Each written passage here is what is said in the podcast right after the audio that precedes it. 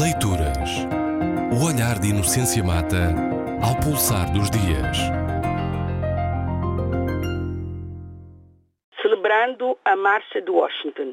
Vem esta crónica da semana passada, do próprio dia em que se celebrava o 50 aniversário da Marcha de Washington. Razões relacionadas com o alinhamento editorial fizeram com que apenas hoje eu esteja a falar de um acontecimento que eu celebrava no próprio dia do seu aniversário. A minha crónica começava por referir um link que me enviaram sobre uma entrevista de Martin Luther King num programa de televisão NBC em 1960. Nessa entrevista, que vale a pena ouvir, está no YouTube, eu fiquei maravilhada com um jovem Martin Luther King, então com 31 anos, que já revelava uma maturidade impressionante, evidente na forma serena como desarmava os seus entrevistadores que mais pareciam acusadores. Com perguntas que hoje, 53 anos depois, certamente nós acharíamos que só poderia ser feitas numa entrevista humorística. Tão bizarras eram as convicções sobre a lógica das discriminações.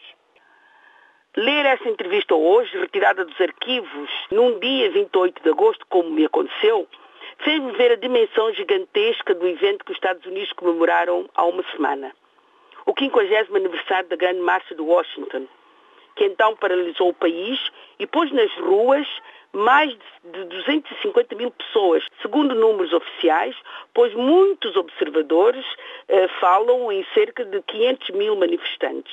E no final dessa marcha ele proferiu o famosíssimo discurso, mais citado do que lido, como quase todos os documentos importantes da história, I Have a Dream. Mas reportando nas comemorações de 50 anos da Marcha de Washington, Barack Obama, o primeiro presidente negro dos Estados Unidos, depois de 232 anos de independência, disse sobre a efeméride que ele, Obama, era prova de que houve avanços enormes. Sim, uma prova. Porém, muitas outras provas indicam a perversidade da situação. Estudos feitos por uma socióloga da Universidade de Ohio concluem que uma criança negra hoje tem menos chances de ser criada pelos seus pais do que um filho de escravos no século XIX. Isto é realmente assombroso. A exclusão social com base na discriminação racial continua e, pior, metamorfoseou-se. É o que acontece quando a desigualdade se assume como natural num mundo em que o mérito se erige a critério exclusivo de avaliação. Por isso, muitos afro-americanos, portanto negros americanos, discordam dessa ideia de avanços enormes. Num artigo de jornal, do jornal The Guardian, os entrevistados dizem até o contrário, que precisamente com a eleição de um presidente negro, a atenção sobre as desigualdades diminuíram, fez com que elas tivessem disparado, como é o caso do aumento da disparidade entre os rendimentos de famílias negras e famílias brancas. Mas pior do que essas constatações é aquela que evidencia uma clivagem rássica nos Estados Unidos.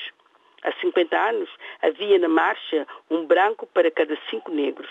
Hoje, essa percentagem desceu para menos de um branco para 10 negros, na marcha que foi organizada no sábado anterior, dia 24 de agosto. Mas o que também provam essas evidências é que cai por terra a ideia de uma América pós-racial, que alguns gurus do cosmopolitismo querem impingir como uma realidade com a eleição de Barack Obama, como se isso fosse uma realização do pensamento e não de uma realidade concreta. Em vez de verem na eleição de Barack Obama uma exceção, veem como prova de que já vivemos na era pós-racial, seja lá o que isto signifique. O olhar de Inocência Mata ao pulsar dos dias.